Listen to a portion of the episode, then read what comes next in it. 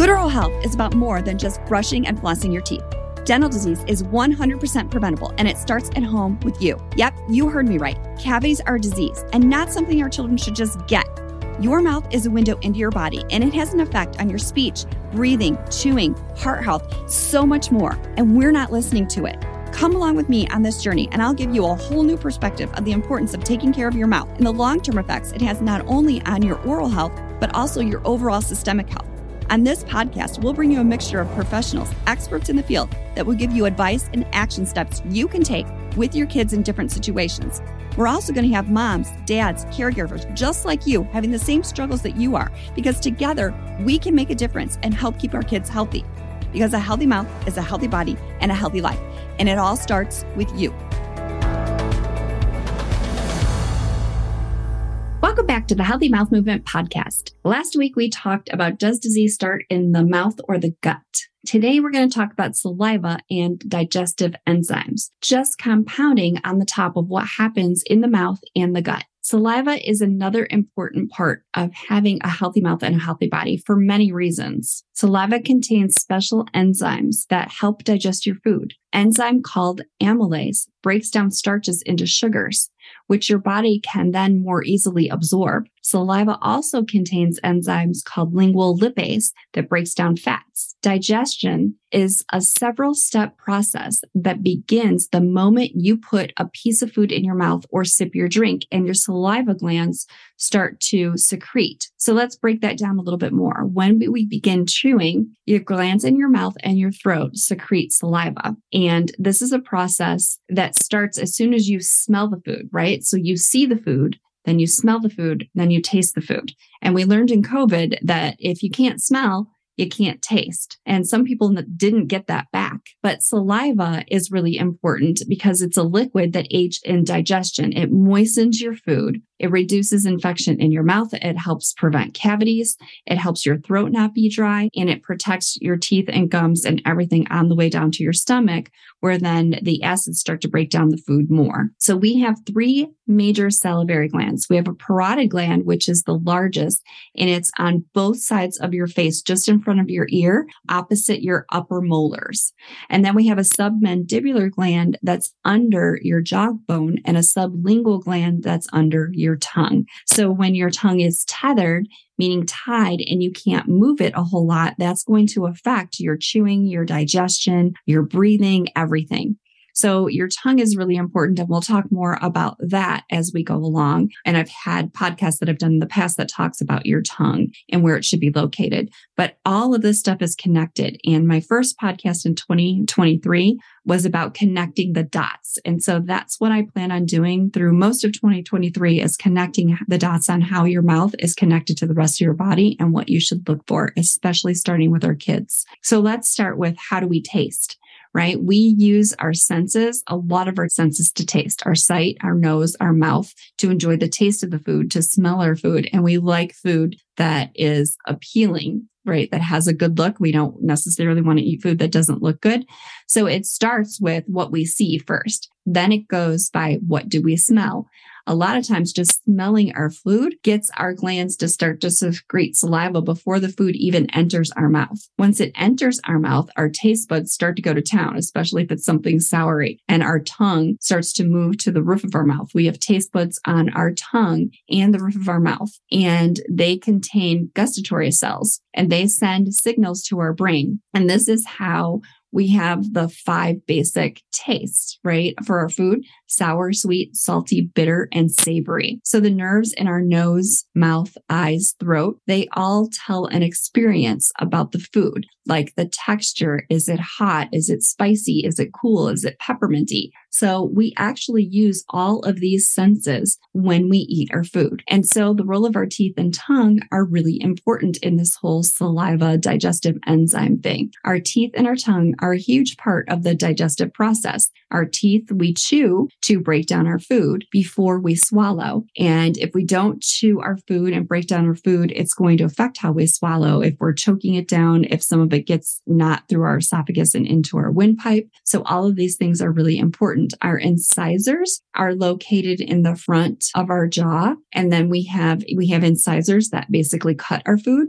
And then we have our molars that chew and grind our food. The more we chew, the more saliva we produce, the more we break down our foods in our mouth before we swallow and digest. When we swallow, our tongue should rest and push up against the roof of our mouth. So if you're a person that swallows and your tongue goes forward and pushes on your teeth, that's not going to be good for your digestion because a lot of times if you push forward, you're also going to breathe through your mouth and you're going to inhale air. And we'll talk a little bit more about what that happens a little bit later. But your tongue is going to be really important. So when you lose teeth and you have spaces between your teeth, a lot of that food is going to push out with your tongue or your tongue is going to go out between your teeth. If your tongue goes between your teeth when you put your teeth together and you have space between there, that's called an open bite. And that's not going to be good for chewing and digestion as well. So we need to keep our teeth the healthiest in order to prevent a lot of these things from happening. So we want to eat healthy. We want to eat a diet that's rich in protein, vegetables, fruits, calcium, and whole grains. We want to limit eating and drinking between meals. We want to limit sugary foods and beverages because they break down our teeth. We want to breathe through our nose because when we breathe through our nose, we get nitric oxide CO2 exchange. We use our diaphragm,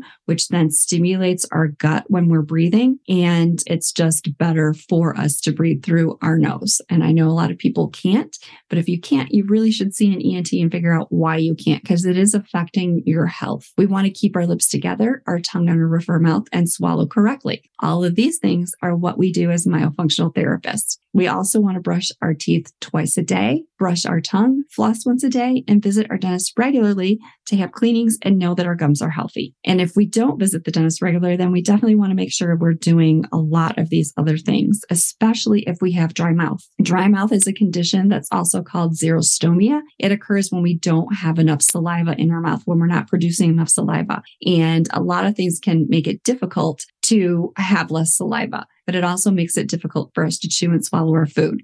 So stress and dehydration are also occasional causes of xerostomia. Certain medications are going to create more dry mouth and conditions like diabetes and Sjogren's syndrome can also lead to more dry mouth. So if you have chronic illnesses, that can also be affecting the saliva in your mouth. Mouth breathing is another thing that we can change, especially at night, that reduces the saliva and can cause inflammation, bleeding gums, can cause cavities, can make the pH out of whack in your mouth. And then this all can lead to health implications. So we want to reduce the symptoms of dry mouth by drinking plenty of water, by taking sips of water while we're eating if we need to. If we need to actually create more lubrication if you have that dry of mouth. You can avoid caffeinated beverages and alcohol and mouth rinses containing alcohol because those will dry out your mouth and make your mouth, the dry mouth, much worse. So these are all things that you can do to help prevent dry mouth. If you're a mouth breather, seeing a myofunctional therapist and learning what you can do to breathe through your nose is going to be really important. The first thing I would recommend doing if you know you're a mouth breather is doing the breathing test and seeing can you breathe through your nose for three minutes without using your mouth. So you can hold a popsicle stick in your lips. You can just keep your lips together. You can tape your lips together, whatever you need to do to time yourself to see if you can breathe your,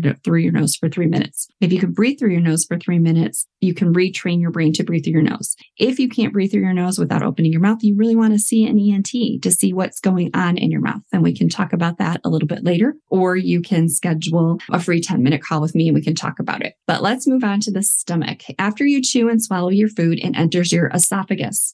These tubes connect your throat to your stomach. There's a series of muscular contractions known as peristalsis that pushes your food downward into your stomach without you even knowing it. And this is where your food mixes and the digestive enzymes continue to break down the food but it starts with your saliva and the enzymes in your mouth, and then it goes into your stomach. And there's different enzymes and bile that help break down your food. So when we eat, our body needs to break down into smaller nutrients so that the cells can actually get the nutrients and from the food and create more energy for our body. This process of breaking down food is impacted very much so by chewing and how much saliva you make, how you swallow, and the function of your digestive enzymes. So you may need help in this whole area.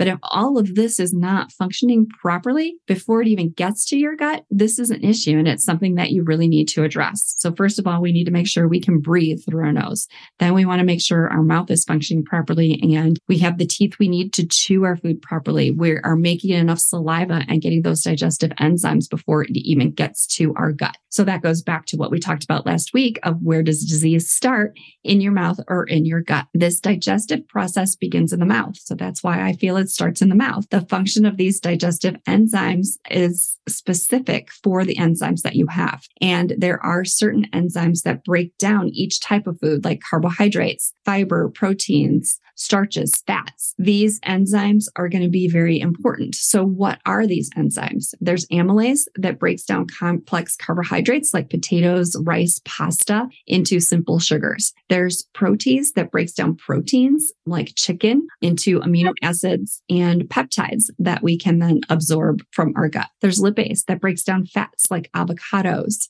There's lactase that breaks down dairy right? So people that are lactose intolerant will a lot of times take a lactase pill to help with proper digestion and break down those dairies.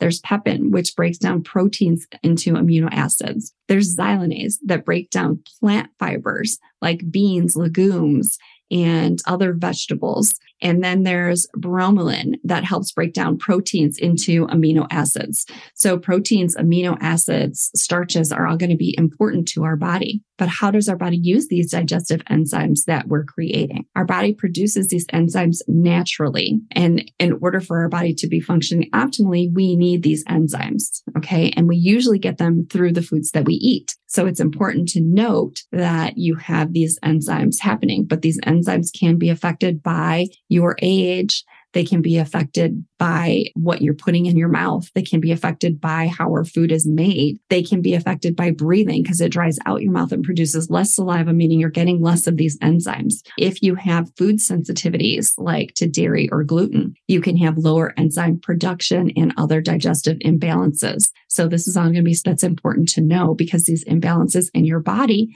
can then affect your stomach acid, which then leads to weaker digestion and it affects the enzyme production and their effectiveness. And then you can have underlying digestive imbalances that create more digestive issues, gas and bloating. So unhealthy lifestyle choices, including stress, can create lower enzyme production. Um, smoking, alcohol, these are all choices that can affect this stuff in your body as well. So I'm not a person that does well with sugars or alcohol. And my body lets me know if I've eaten too much of these, which can be a blessing and a curse all at the same time. But this is why what food you eat is important. If you don't eat the proper foods or you're not absorbing things, you, you need to find out if you're doing that. You can take digestive enzymes, you can increase nutrients for absorption, and all of these things are going to affect the regularity of your bowel. And all of these functions and system in your body are what can either create inflammation or create a healthy body. So, how is food digested in your stomach?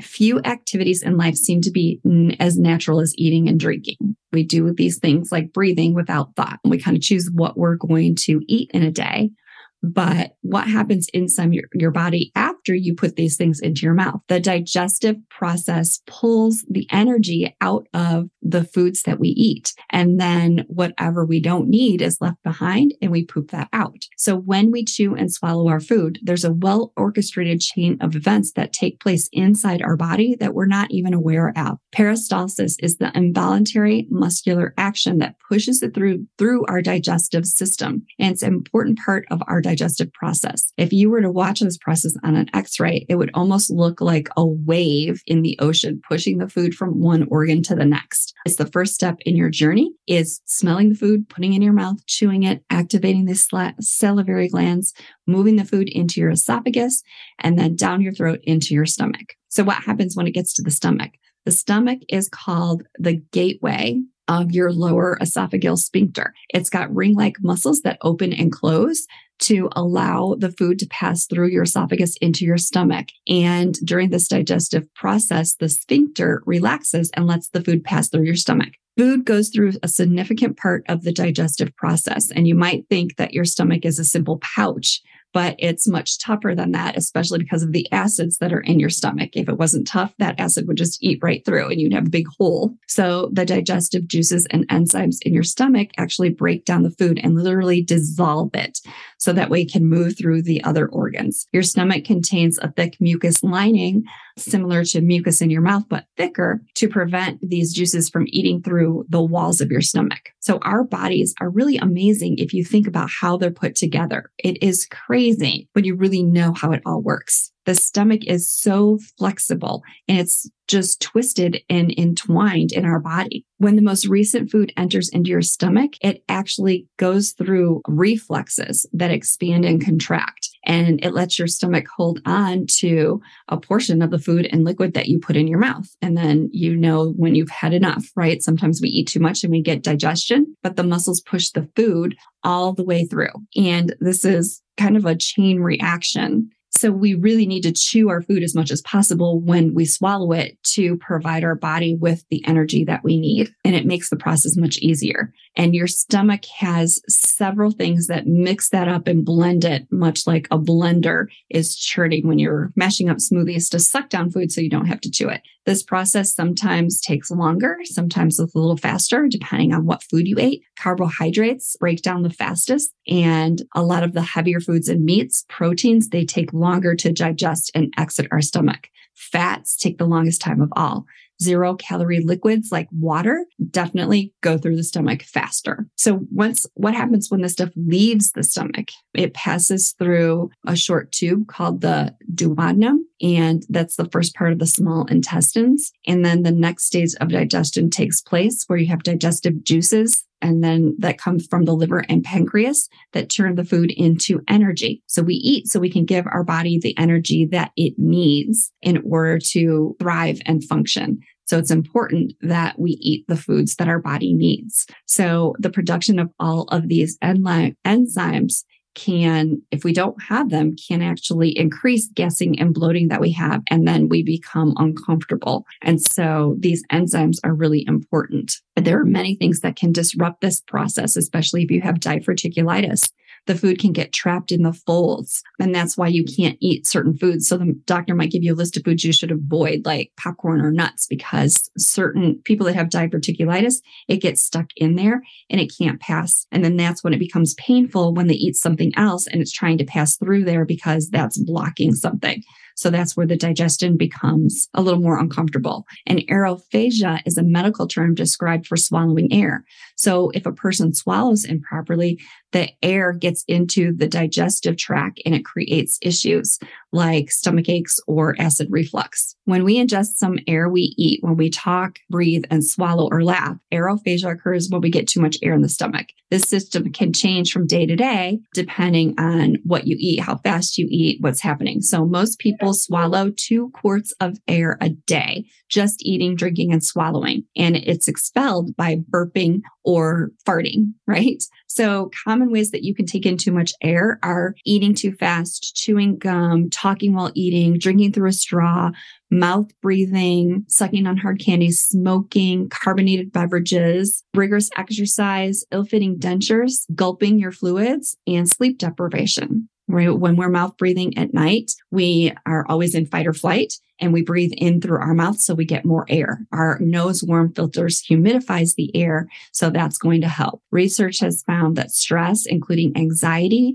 and mood swings can also be aggravated by aerophagia. So it can actually aggravate anxiety symptoms, stomach issues, and things like that. So it's important that you're not getting too much air. So oral myofunctional disorders can add to this. Sometimes myofunctional therapy can help by strengthening facial muscles, learning to control the tongue when you swallow, helping you breathe, swallow, and sleep better. If someone asked you if you were good at swallowing, what would your answer be? Would you think they were crazy? Did you know there was a right way and a wrong way to swallow?